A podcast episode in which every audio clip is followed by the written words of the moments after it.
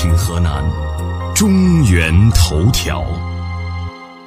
国家安全是国家生存和发展最基本、最重要的前提。习近平指出，增强忧患意识，做到居安思危，是我们治党治国必须始终坚持的一个重大原则。我们党要巩固执政地位，要团结带领人民坚持和发展中国特色社会主义。保证国家安全是头等大事。全国人大常委会在二零一五年七月一号通过的《国家安全法》规定，加强国家安全新闻宣传和舆论引导，通过多种形式开展国家安全宣传教育活动。同时，将每年四月十五号定为全民国家安全教育日，将国家安全教育纳入国民教育体系和公务员教育培训体系，借以增强全民国家安全意识。作为普通公民，要自觉加强国家安全相关等法律法规的学习，认真履行法律法规的义务和权利。发现危害国家安全的活动、